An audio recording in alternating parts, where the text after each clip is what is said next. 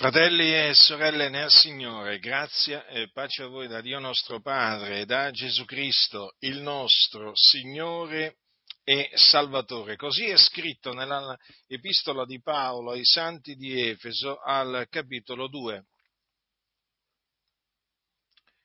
Leggerò alcuni versetti, precisamente l'otto l'ottavo, il nono e il decimo del capitolo 2 dell'epistola di Paolo ai santi di Efeso. Dice Paolo, poiché gli è per grazia che voi siete stati salvati mediante la fede e ciò non viene da voi, è il dono di Dio, non è in virtù d'opere, affinché niuno si glori. Perché noi siamo fattura di Lui, essendo stati creati in Cristo Gesù per le buone opere, le quali Dio ha innanzi preparate affinché le pratichiamo. Dunque, noi siamo stati salvati Siamo stati salvati,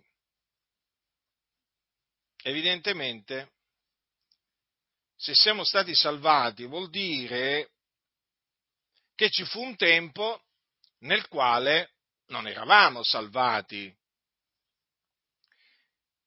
Ed è proprio così. Ci fu un tempo nel quale vivevamo al servizio del peccato. E quindi eravamo schiavi del peccato, perché chi commette il peccato è schiavo del peccato. Noi in quel tempo obbedivamo alle voglie della carne e dei pensieri, dei pensieri malvagi naturalmente. Dunque questo è qualcosa che quando parliamo della salvezza eh, dobbiamo tenere bene a mente.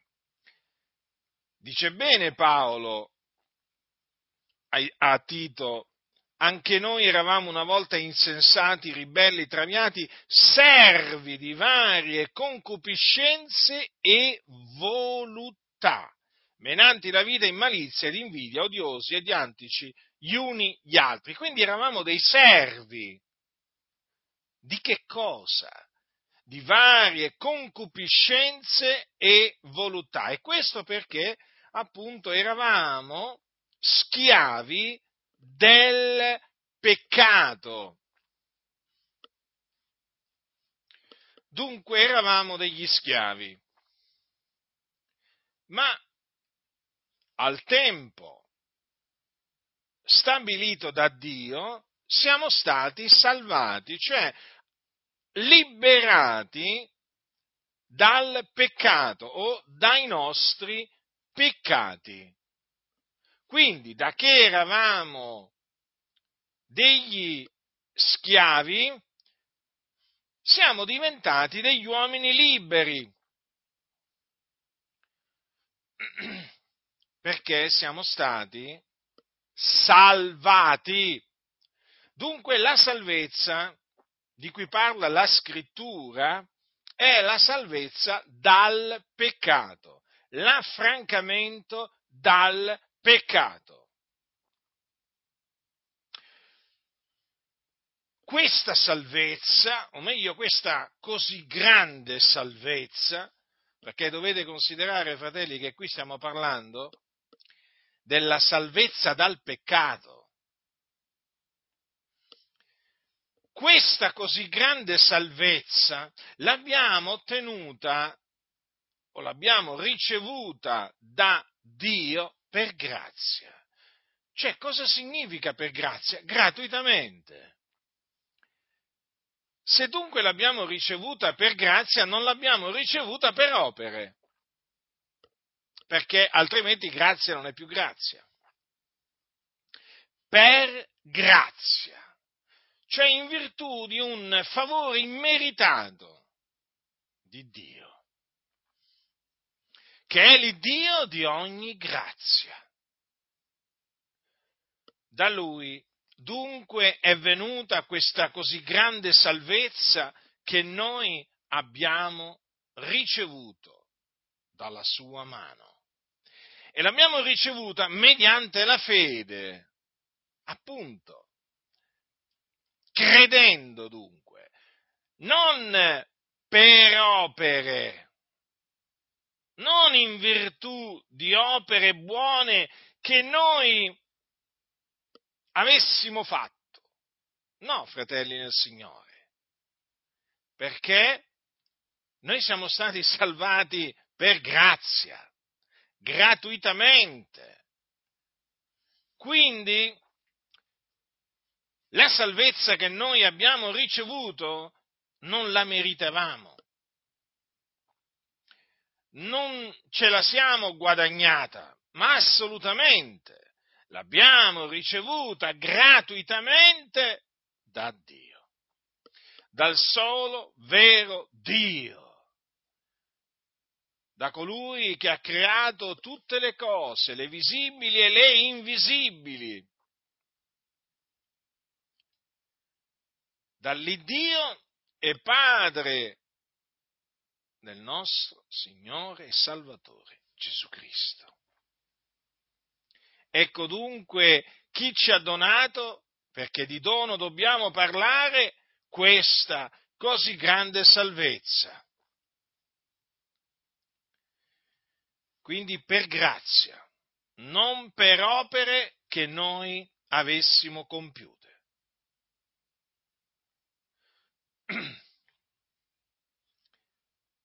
affinché niuno si glori. Dunque, vedete, in questa maniera Dio ha tolto a ciascuno di noi la possibilità di gloriarci secondo la carne. E di fatti noi non ci gloriamo secondo la carne non abbiamo niente di cui gloriarci nel cospetto di Dio, come se ci fossimo meritati alcunché. Come non aveva niente di cui gloriarsi davanti a Dio Abramo, il patriarca. Infatti è scritto, Abramo credette a Dio e ciò gli fu messo in conto di giustizia. Dunque, Abramo fu giustificato mediante la fede e non per opere che aveva compiuto. No, fratelli, per grazia. Sì, Abramo, eh, che è padre di noi tutti, secondo che è scritto, io ti ho costituito padre di molte nazioni. Dunque, teniamo bene a mente quello che dice la scrittura sulla salvezza che abbiamo ottenuto. Noi siamo stati salvati, fratelli, noi abbiamo la salvezza, l'abbiamo ricevuta. Non siamo presuntuosi nell'affermare che siamo stati salvati. noi dichiariamo quello che dice la Sacra Scrittura e che abbiamo personalmente sperimentato, perché questa così grande salvezza di cui parliamo l'abbiamo sperimentata.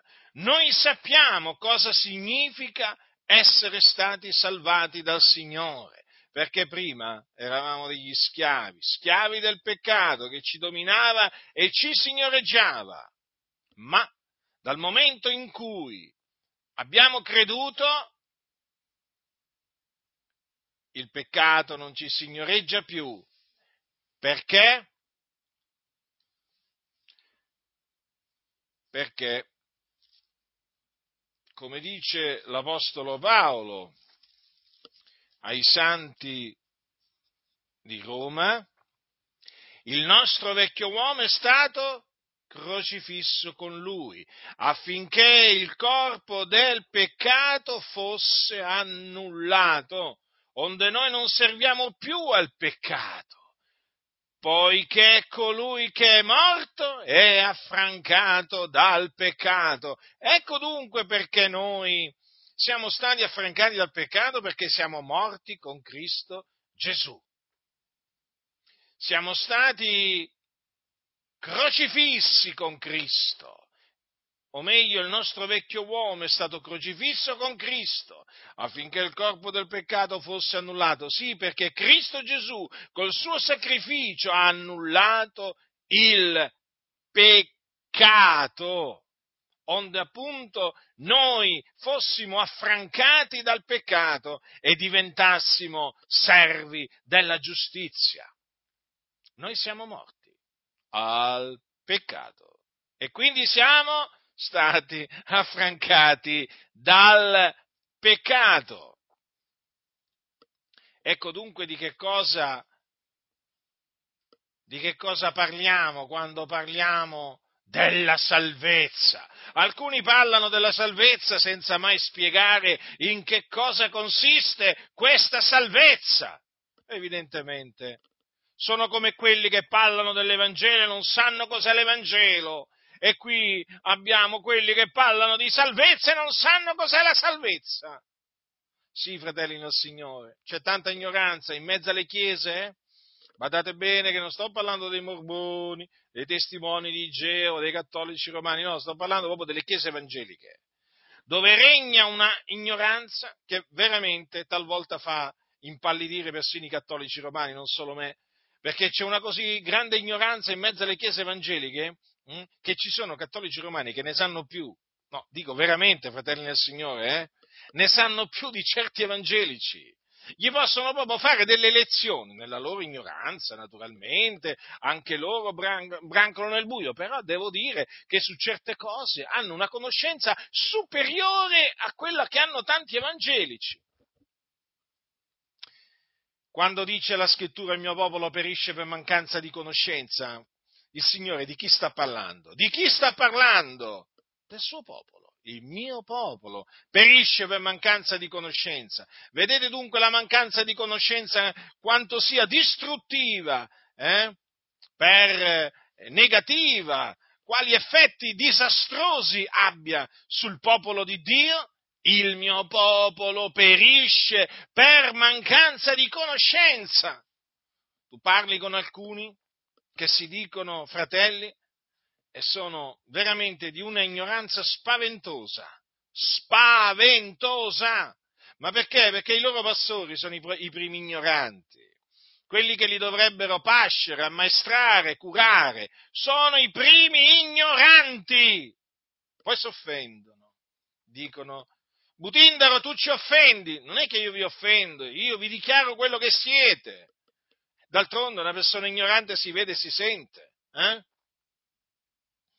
Vi faccio un esempio, io quando andavo a scuola, alle superiori, avevo dei professori che non erano tutti uguali. C'erano quelli che avevano delle capacità e dovevo ammetterlo, ma ce n'erano altri che erano degli incapaci. Cioè, lo devo, devo, ammettere pure questo. C'erano professori che non mi trasmettevano niente, che non mi entusiasmavano quando, quando si mettevano lì sulla cattedra a insegnare. C'era da dormire. Invece ce n'erano altri che veramente non ti facevano proprio dormire, da cui uno pendeva dalle labbra, dalle cui labbra uno pendeva. E questi, anche se erano severi, ma ti trasmettevano qualcosa durante la lezione, imparavi qualcosa, ma ce n'erano altri proprio da cui non imparavi proprio niente, ma non perché non volevi imparare, ma perché erano loro che non ti insegnavano niente, non erano, non erano capaci a insegnare la loro materia. E così, naturalmente, nella Chiesa, se uno non è stato chiamato da Dio a predicare, a insegnare la parola di Dio, ma che vi predicherà, ma che vi insegnerà? Si metterà lì a leggere il messale. Sì, perché anche nelle chiese evangeliche c'è il messale. Eh? io lo chiamo messale, è il messale evangelico, differente da quello, differente da quello cattolico, ma sempre di messale si tratta. Eh? Cercate di capire cosa intendo per messale. Per messale intendo praticamente diciamo, i sermoni, chiamiamoli così, che praticamente i pastori si passano l'uno all'altro, no? si copiano l'uno con l'altro, no? si trasmettono l'uno con l'altro e che trasmettono sempre quelli. No? Quello è il messale, e c'è il messale pentecostale, no? poi c'è il messale della Chiesa dei Fratelli, poi c'è il messale delle Chiese Battiste, insomma è tutto un messale. Eh? E si mettono là e recitano, recitano. Sono praticamente come quegli, quegli attori di teatro eh? Li avete mai visti che si mettono davanti un leggio e sopra c'è quello che devono leggere? Ecco, ci sono questi predicatori non chiamati da Dio né a predicare né a insegnare, sono come questi attori da teatro che si mettono con un leggio davanti, con alcuni fogli davanti eh, e leggono. E leggono la parte per intrattenere le persone. E questi sono tanti, tanti pastori. E infatti devono stare attenti a non perdere il filo quando leggono. Eh? non devono perdere il filo e poi non sia mai che i fogli svolazzano per un colpo di vento che può arrivare naturalmente eh, agli ordini di Dio, naturalmente arriva anche il colpo di vento che fa veramente svolazzare tutti i fogli e allora li piombano in un, in un diciamo, diciamo, nella disperazione, perché come fanno? Come fanno senza quei fogli davanti? E infatti non ce la fanno senza i fogli davanti, hanno bisogno di quei 4, 5, 6 fogli davanti che talvolta nascondono bene, eh? per intrattenere il loro uditorio. E questi sono i primi ignoranti eh, che non sanno cosa sia l'Evangelo, che non sanno cosa sia la salvezza, che non sanno cosa sia la fede. Cioè, qui stiamo parlando proprio, proprio degli elementi principali, diremmo, eh? Qui non è che stiamo parlando del velo, con tutta l'importanza che ha il velo e così via. No, ma qui stiamo parlando proprio dell'Evangelo, della salvezza, della fede. Non sanno cosa siano, ve lo posso assicurare. E quando poi parlano ve ne accorgete. Ma ve ne accorgete come se ve ne accorgete. E dunque, appunto, questa così grande salvezza noi l'abbiamo ricevuta per grazia mediante la fede. Fede che non viene da noi, che è il dono di Dio, quindi che non hanno tutti, non tutti hanno la fede. La fede ce l'hanno solo gli eletti di Dio, così sono chiamati. A loro il Dio ha dato la fede perché loro sono stati eletti prima della fondazione del mondo a salvezza, in Cristo Gesù. E dunque affinché fossero salvati era necessario che essi credessero. E Dio, a suo tempo, al tempo da lui prestabilito, li ha messi in grado di credere, dandogli la fede.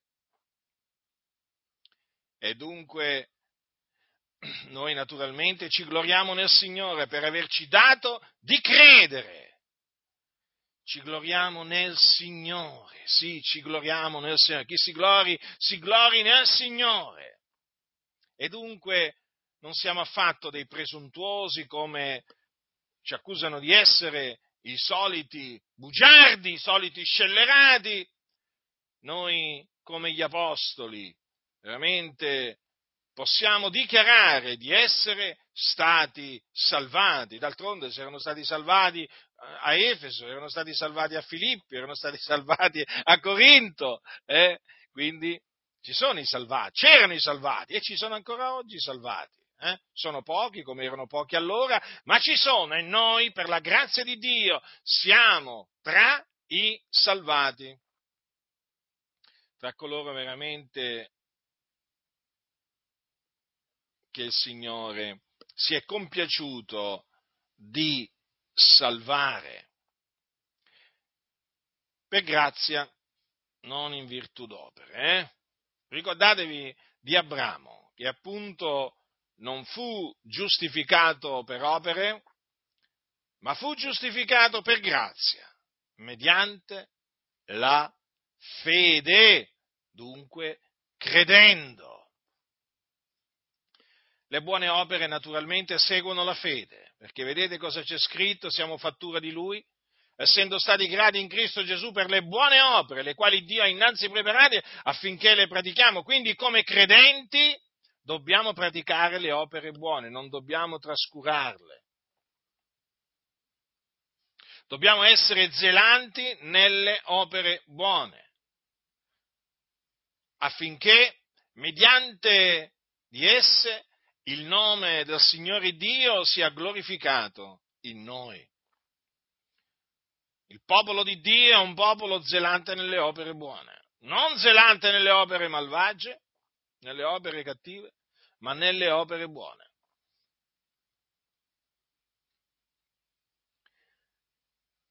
Per le quali poi ciascuno di noi riceverà il proprio premio, la propria ricompensa, a suo tempo naturalmente, perché Dio è giusto e retribuisce ciascuno secondo le sue opere. Sto parlando naturalmente del premio che ciascuno di noi riceverà secondo la propria fatica.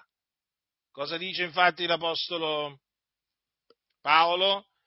Colui che pianta, ora colui che pianta e colui che annaffia sono una medesima cosa, ma ciascuno riceverà il proprio premio secondo la propria fatica. Secondo la propria fatica. Eh? Quindi, fratelli, affatichiamoci nel Signore perché il premio ci aspetta. Il premio aspetta tutti coloro che si affaticano nel Signore. Quindi la, la fatica nel Signore non è vana, perché per essa riceveremo ciascuno di noi il proprio premio.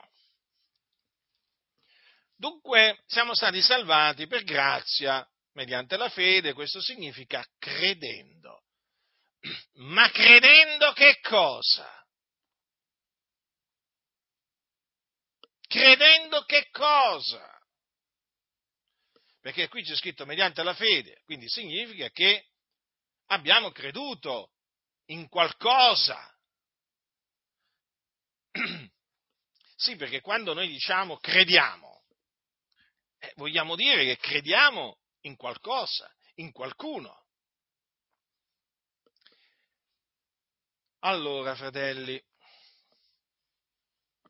noi siamo stati salvati per grazia credendo nell'Evangelo, cioè nella buona novella, perché il termine Evangelo, il termine italiano Evangelo è stato tradotto da una parola greca che significa buona novella o buona notizia. Quindi l'Evangelo è la buona notizia, non una buona, una buona notizia qualsiasi, è la buona notizia. Ma qual è questa buona notizia? Anche qua ci sono quelli che dicono vi annunziamo la buona notizia, però non dicono qual è questa, questa buona notizia. Fratelli, sembra incredibile, lo so, ma eh, queste cose sono le cose che accadono, che noi vediamo con i nostri occhi, sentiamo con le nostre orecchie. Eh, in questa generazione c'è gente che dice che dice noi vi annunziamo la buona notizia, ma non dicono mai in che cosa consiste questa buona notizia. Ma vi rendete conto? È come quello che dice all'amico, sai, oggi ho delle buone notizie da darti e non gliele dice. E allora, quali buone notizie hai da dare? chi dice che annunzia la buona notizia deve darla la buona notizia, deve trasmetterla la buona notizia. Che senso ha dire io predico l'Evangelo? Eh? Attenzione, perché ci sono quelli che dicono io predico l'Evangelo eh? e poi non spiega cos'è l'Evangelo. Cioè non lo annunzia praticamente. Allora, succede così, molti dicono predichiamo l'Evangelo e non lo annunziano. No, no, è così, fratelli. Non è che le cose stanno in un'altra maniera, stanno proprio così. Noi siamo evangelici perché predichiamo l'Evangelo. Ma lo volete dire una volta per tutte in cosa consiste l'Evangelo che annunziate? Ma possibile che sono veramente secoli che dite che annunziate l'Evangelo? Eh? E ancora non ci avete detto questo Evangelo in che cosa consiste? Eh? così, la situazione è questa. La situazione è questa. Allora, c'è solo un Vangelo. Ricordatevelo questo, eh? Non è che ce ne sono più di uno, eh? Non è che ce n'è più di uno eh, di Vangelo. Ce n'è uno solo.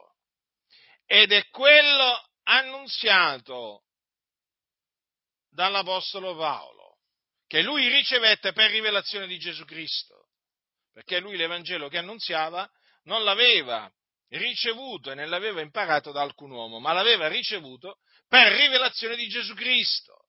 E dunque Dio ha fatto sì che l'Apostolo Paolo trascrivesse e quindi rimanesse per iscritto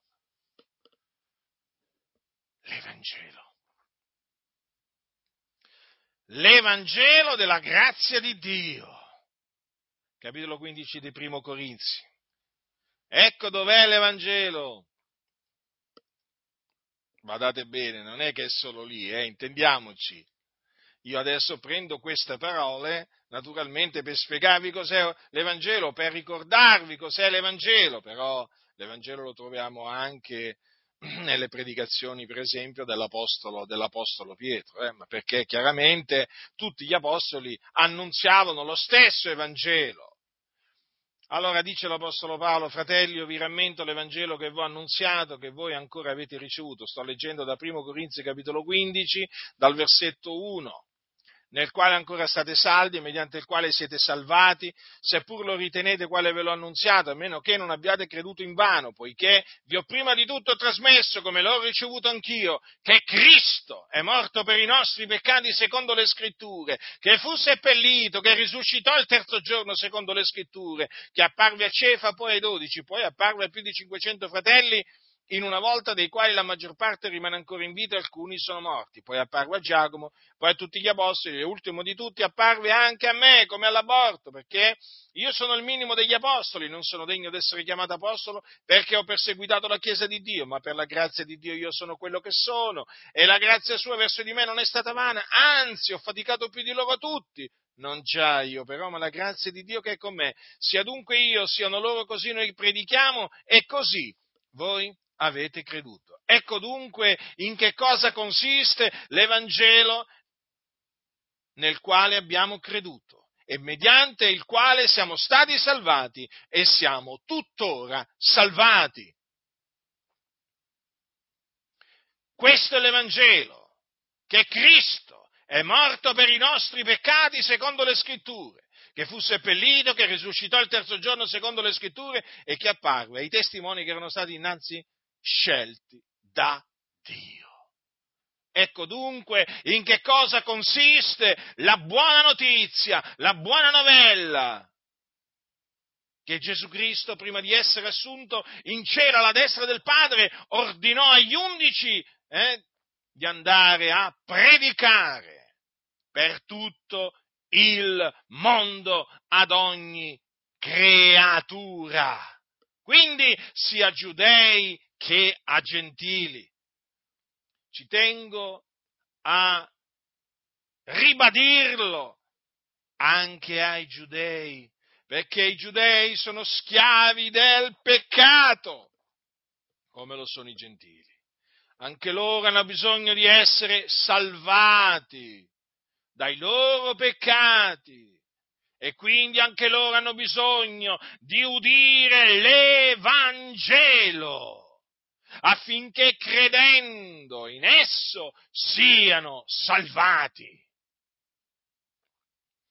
Perché anche i giudei non possono essere salvati in un'altra maniera, non possono essere salvati mediante la legge di Mosè, perché mediante la legge di Mosè è data la conoscenza del peccato, ma non la salvezza dal peccato. La salvezza dal peccato è venuta tramite Cristo Gesù, il Figlio di Dio, è Lui che il Padre ha mandato nel mondo per essere il Salvatore del mondo. Eh? E difatti Cristo Gesù è venuto nel mondo per salvare i peccatori, siano essi giudei, siano essi gentili, perché Gesù è il Cristo, cioè l'unto del quale avevano parlato i profeti ab da parte di Dio, il quale sarebbe venuto a redimere gli uomini dai loro peccati. È per questo che il Cristo era stato innanzi determinato che dovesse morire per i nostri peccati e anche risuscitare il terzo giorno. E Dio, nella sua grande fedeltà, mandò ad effetto le parole dei suoi profeti che si adempirono in Gesù di Nazareth. E quindi noi proclamiamo che Gesù di Nazareth è il Cristo. Questa è la buona novella che annunziavano gli Apostoli e che noi, a distanza di molti secoli, continuiamo ad annunziare. Perché è potenza di Dio per la salvezza di ognuno che crede, del giudeo prima e poi del greco. Dunque, questo è l'Evangelo, fratelli, nel quale noi, credendo, siamo stati salvati per grazia. Ma per illustrarvi o per confermarvi che la salvezza si ottiene credendo nell'Evangelo e quindi per fede e non per opere, voglio ricordarvi la conversione, o meglio, la storia di come fu salvato Cornelio, il centurione Cornelio che abitava a Cesarea. Ora abitava a Cesarea Cornelio, era un centurione della corte detta l'Italica. La scrittura dice che era pio, questo è scritto nel capitolo 10 degli Atti degli Apostoli, la scrittura dice che era pio e temente Dio con tutta la sua casa e faceva molte elemosine al popolo e pregava Dio del continuo. Ed è per questo che la, i giudei eh, rendevano buona testimonianza di questo uomo. Tutta la nazione dei giudei, pensate, rendeva buona testimonianza di questo uomo perché era un uomo pio, temeva il Dio con tutta la sua casa, faceva molte elemosine al popolo, quindi aiutava i bisognosi e pregava Dio del continuo. Cioè era costante nella preghiera.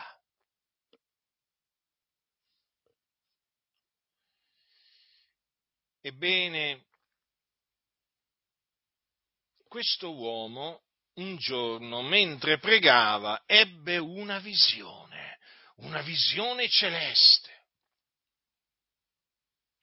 Gli apparve un angelo, o meglio un angelo entrò da lui, un angelo del Signore. E lui naturalmente, guardandolo fisso, preso da spavento, e disse, che v'è Signore? E l'angelo gli disse, le tue preghiere, le tue elemosine sono salite come una ricordanza davanti a Dio ed ora manda degli uomini a Ioppe e fa chiamare un certo Simone che è soprannominato Pietro, egli alberga da un certo Simone Cogliaio che ha la casa presso al mare, come l'angelo che gli parlava se ne fu partito, Cornelio chiamò, chiamò due dei suoi domestici e un soldato più di quelli che si tenevano del continuo presso di lui e raccontata loro ogni cosa, li mandò a Ioppe. Dunque vedete, fratelli, il Signore, il Dio, mandò a questo uomo uno dei suoi angeli per ordinare a Cornelio di mandare a chiamare Simon Pietro, quindi l'Apostolo Pietro, che si trovava a Ioppe in un'altra città. Secondo quanto poi racconterà eh, Pietro, questo angelo disse a Cornelio, manda Ioppe e fa chiamare Simone, soprannominato Pietro, il quale ti parlerà di cose per le quali sarai salvato tu e tutta la casa tua. Ora vedete che qui il Dio per mezzo di quell'angelo gli preannunziò la salvezza. Cioè praticamente gli preannunziò che sarebbe stato salvato lui e tutta la casa sua.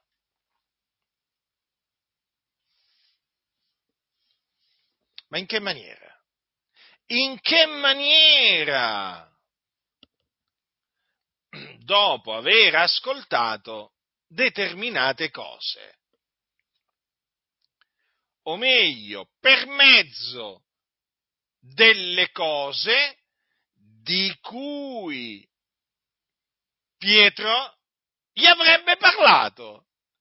È meraviglioso, veramente, il piano di Dio, l'operare di Dio, ma ascoltate le parole di questo angelo, il quale ti parlerà, cioè Pietro, ti parlerà di cose per le quali sarai salvato tu e tutta la casa tua. Cioè, ma vi rendete conto, fratelli, la portata di queste parole di quell'angelo? Cioè, questo significa che Cornelio non era ancora salvato benché fosse un uomo pio, un uomo che temeva il Dio con tutta la sua casa, benché facesse molte limosine al popolo, benché pregasse il Dio del continuo, non era salvato, era schiavo del peccato. Lui e tutta la casa, e tutta la casa sua. Cioè, riflettete, Cornelio, quando sentì queste parole, comprese che non era salvato ancora. Aveva bisogno di sentire quelle cose che predicava questo Simone, soprannominato Pietro. Considerate quanto fossero importanti quelle cose che annunziava l'Apostolo Pietro, fratelli perché era per mezzo di quelle cose che coloro appunto che le sentivano e credevano in esse venivano salvati. E difatti poi Pietro andò a casa di Cornelio, gli annunziò quelle cose, Cornelio e la casa sua credettero in quelle cose e furono salvati. Fu salvato lui e fu salvata tutta la casa sua.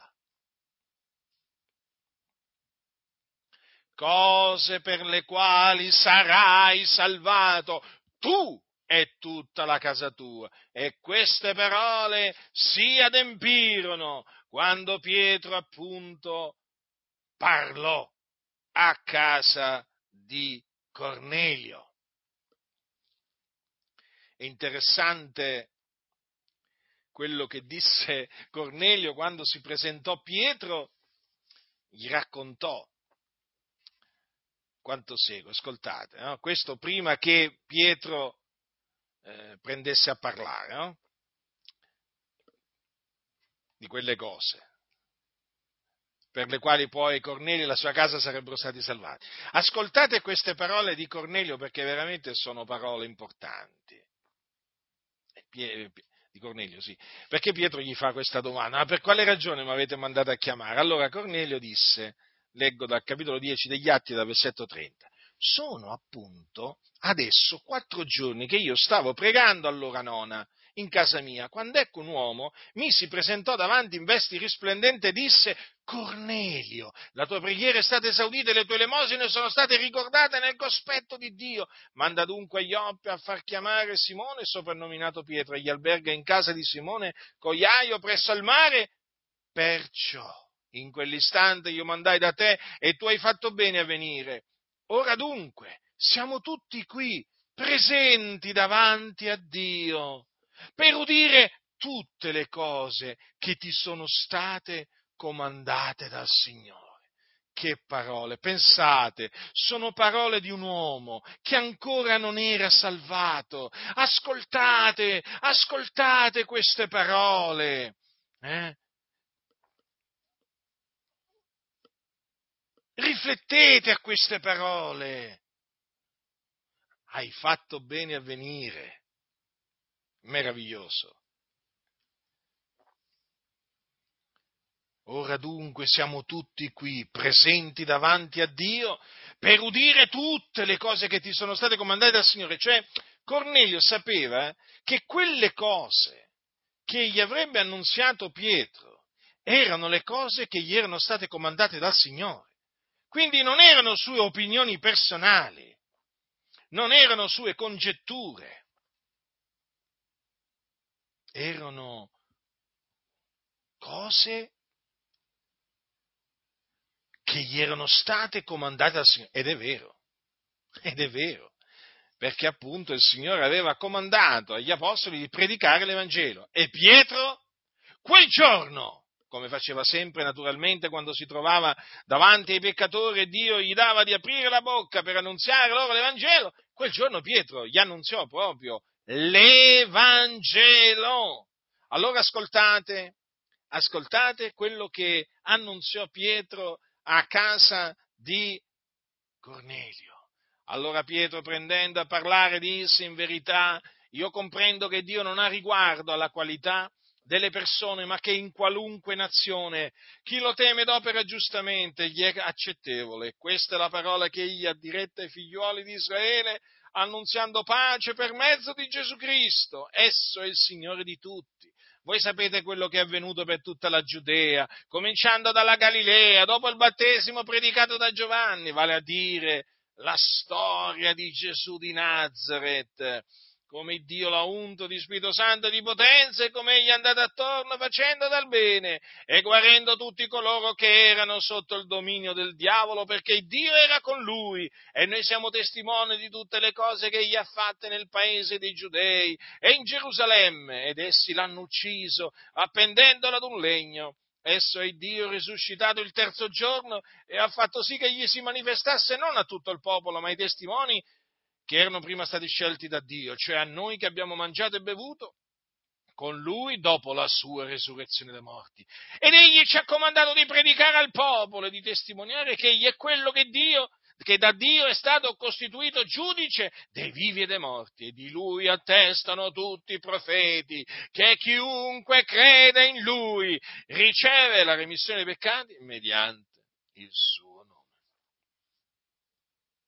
Fin qui la predicazione del nostro caro fratello Pietro. Perché c'è scritto, mentre Pietro parlava così, lo Spirito Santo cadde su tutti coloro che udivano la parola e tutti i credenti circoncisi che erano venuti con Pietro rimasero stupiti che il dono dello Spirito Santo fosse sparso anche sui gentili poiché gli udivano parlare in altre lingue e magnificare Dio. Allora Pietro prese a dire, può qualcuno vietare l'acqua? Perché non siano battezzati questi che hanno ricevuto lo Spirito Santo come noi stessi, e comandò che fossero battezzati nel nome di Gesù Cristo. Allora essi lo pregarono di rimanere alcuni giorni con loro. Allora, fratelli, vedete che cosa avvenne mentre Pietro predicava? Non, ci, non fece nessun appello, nessuna chiamata all'altare, così chiamata, no? Chi vuole accettare Gesù, ad, alzi la sua mano. Poi dopo che Qualcuno ha alzato la mano. Adesso quelli che hanno alzato la mano vengono avanti e pregheremo con lui. Poi vanno avanti e allora il predicatore di turno, che non sa manco cosa sia l'Evangelo, gli dice, ecco, adesso ripetete con me queste parole. Gesù, io vengo a te, eh? sono un peccatore. Beh, oggi a dire la verità sono un peccatore, raramente, anche questo si sente raramente. Comunque, vengo a te, ti accetto come mio personale Salvatore e Signore, punto, e basta. Ecco, questo praticamente è la preghiera del penitente che fanno ripetere questi, questi predicatori pre, naturalmente preghiera del penitente che non esiste, che non, cioè, che non è stata mai comandata dal Signore di fare recitare, di fare ripetere alle persone, non c'è alcuna chiamata all'altare, come viene chiamata, è un'espressione naturalmente eh, che viene dal, dal mondo anglosassone, call, the call to the altar, praticamente che cominciò diciamo, a essere eh, diciamo che veniva, fa, che veniva, fatta praticare da diversi predicatori. Eh? In, in America, anche quando scoppiò il movimento, il, il, risveglio, il risveglio, pentecostale, fu adottata questa eh, call to the altar, chiamata all'altare, chiamata così, perché il pulpito veniva considerato una, una sorta di, diciamo, altare. E dunque eh, que- non fu, Pietro non fece nessun, nessun appello alla salvezza, eh?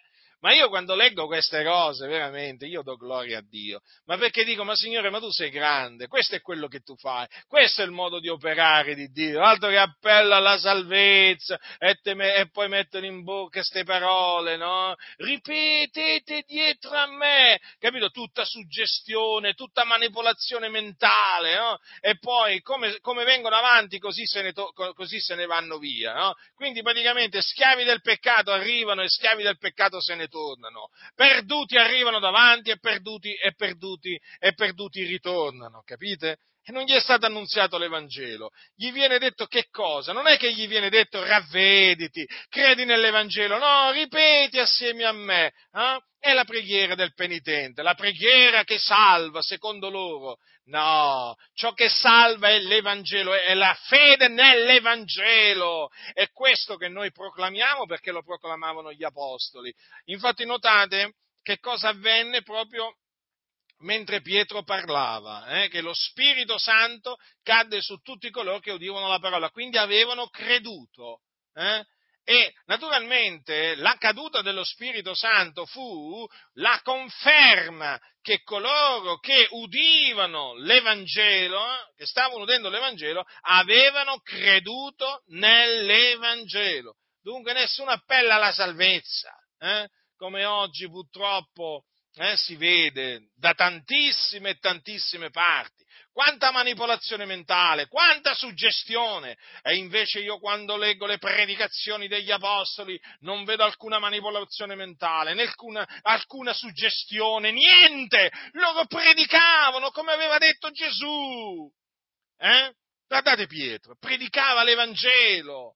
Poi il Signore naturalmente salvava, dando di credere a quelli che lui aveva ordinato a vita eterna. E così avvenne anche a casa di Cornelio. Il Signore dette a Cornelio e a tutta la sua casa di credere nell'Evangelo, già nell'Evangelo, perché avete visto che cosa, avete sentito, avete letto che cosa Pietro annunziò loro?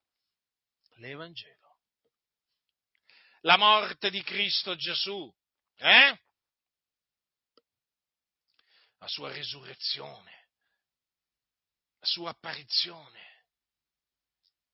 Non gli andò a dire Gesù vi ama, accettatelo così come siete, o lui vi accetta così come siete.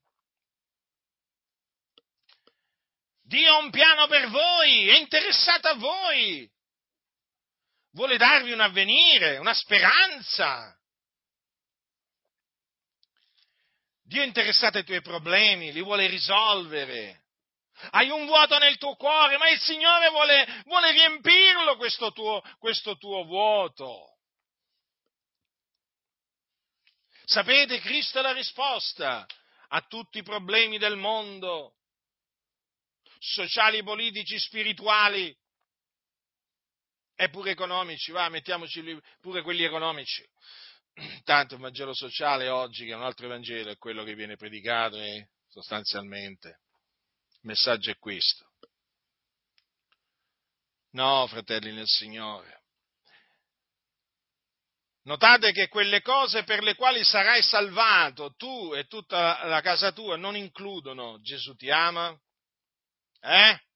Dio amore, Dio ha un piano per te, Cristo è la risposta, eh, Gesù vi accetta così come siete. Avete notato?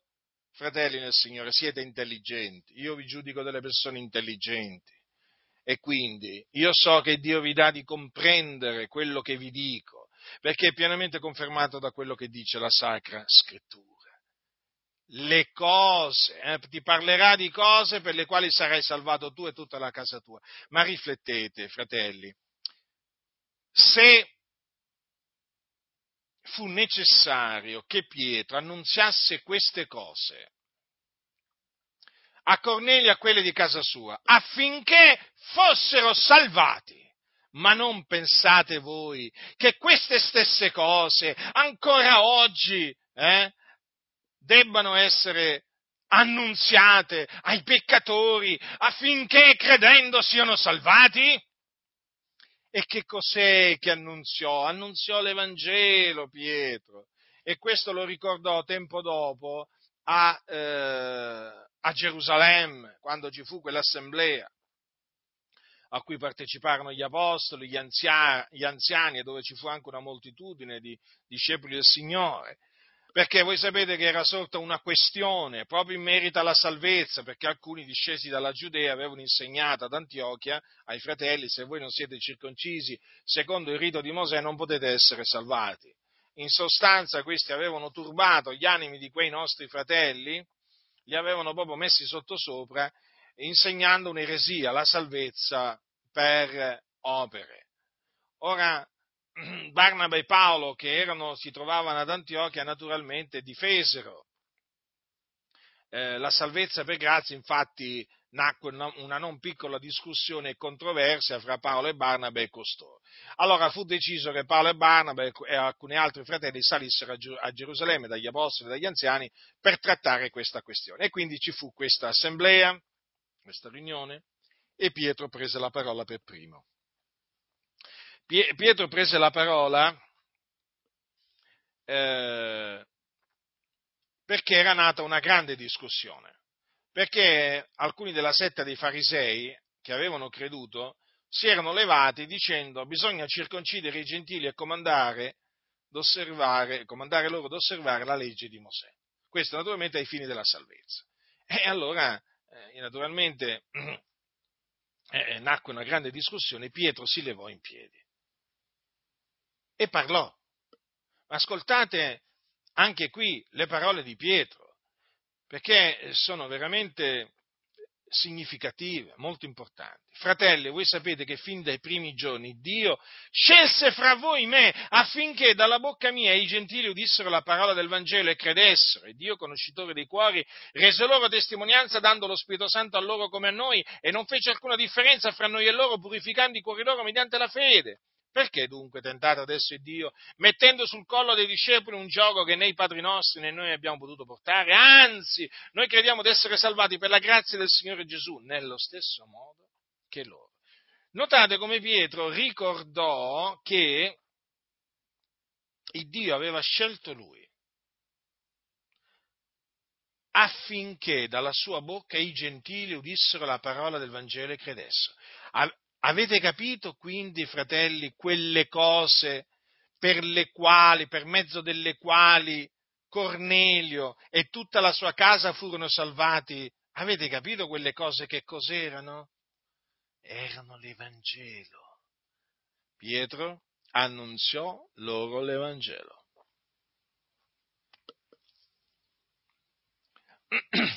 E credendo nell'Evangelo, quei gentili furono purificati. I loro cuori furono purificati mediante la fede. Dunque furono salvati per grazia, non per opere. Già, perché furono salvati credendo mediante la fede. Ma ricordatevi, dovettero ascoltare la parola del Vangelo per essere salvati. E il Signore provvide affinché l'ascoltassero e gli mandò Pietro, uno dei dodici apostoli, che gli annunziò l'Evangelo della grazia di Dio. Ed essi credettero e furono salvati. Furono salvati. Per grazia dunque, non in virtù d'opere, affinché nessuno si glori. Dunque, quando dovete, diciamo, ribadire che la salvezza è per grazia mediante la fede, ricordatevi sempre di Cornelio, sempre di Cornelio. che faceva opere buone.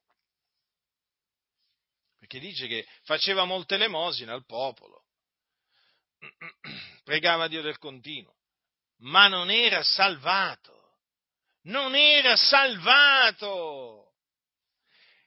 Quindi, quando dovete difendere l'Evangelo della grazia, quando dovete difendere la grazia di Dio in Cristo Gesù,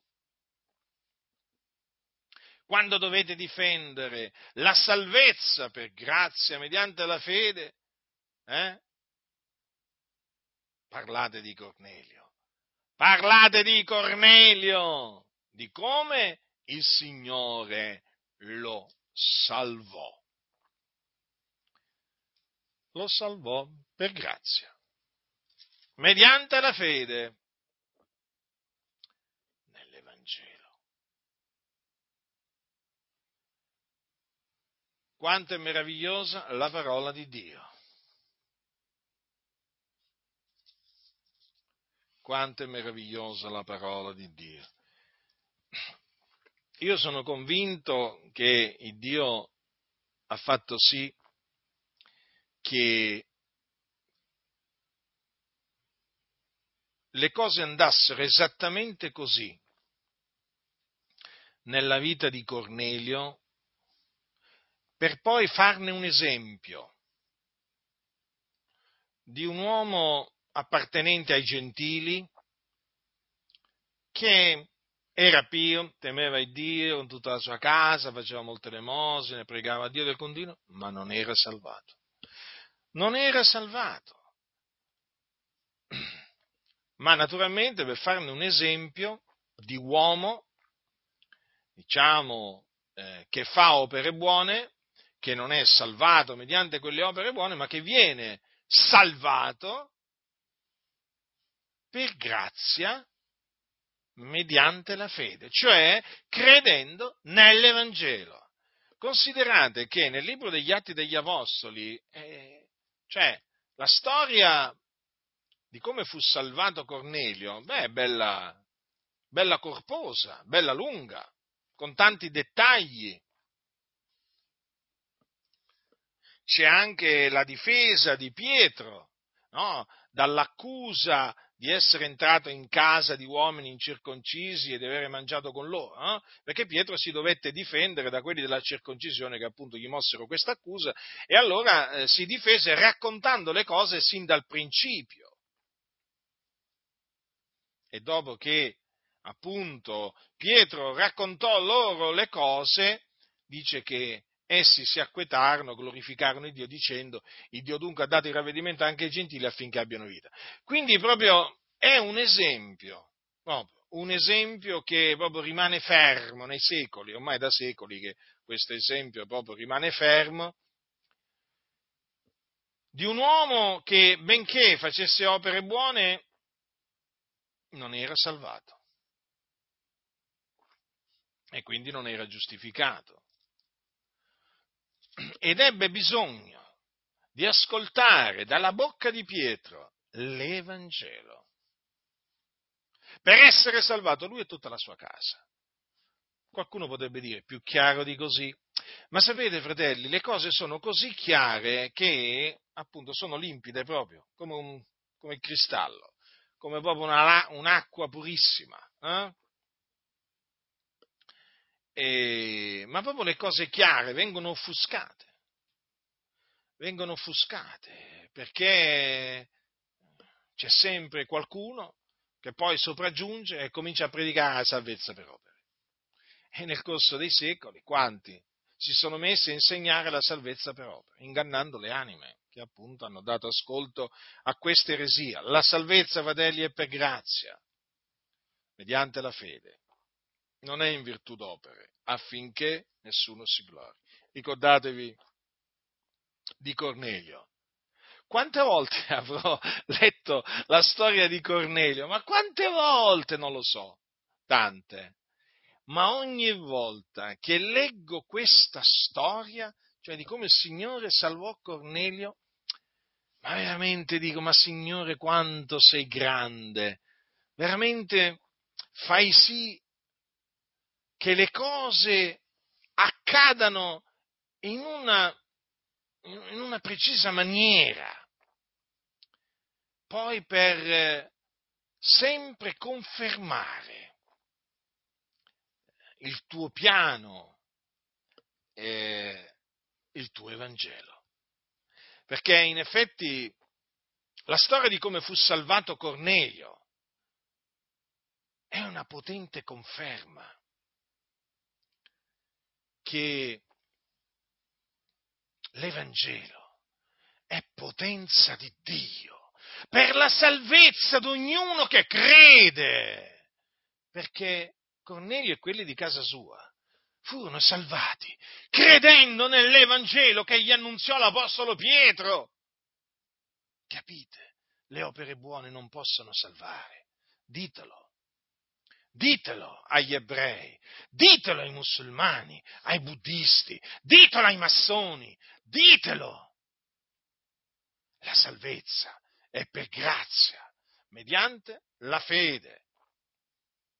Si ottiene credendo nell'Evangelo e la storia di come fu salvato Cornelio lo dichiara in maniera inequivocabile. Quindi, fratelli, state saldi nell'Evangelo. Perché stando saldi nell'Evangelo starete saldi nella grazia. Eh? Perseverate nella grazia di Dio fino alla fine. E si può perseverare nella grazia di Dio solamente ritenendo l'Evangelo come ci è stato annunziato. Quindi badate a voi stessi, non vi fate sedurre da quelli che appunto dicono Ah, se non osservate la legge non potete essere salvati, se non siete circoncisi, se non pagate la decima, se non osservate il sabato, eh, se, non, se, non, eh, se non festeggiate la Pasqua, la Pentecoste, la festa delle capanne, se non vi astenete dalle carni eh, impure non potete essere salvati. E potrei aggiungere altri precetti eh, della, della legge. State attenti nessuno di costoro vi seduca con vani ragionamenti. Rimanete ancorati all'Evangelo della grazia di Dio, perché rimanendo ancorati sarete salvati dall'ira a venire e il Signore vi salverà nel suo regno celeste. La grazia del Signore nostro Gesù Cristo sia con tutti coloro che lo amano con purità incorrotta.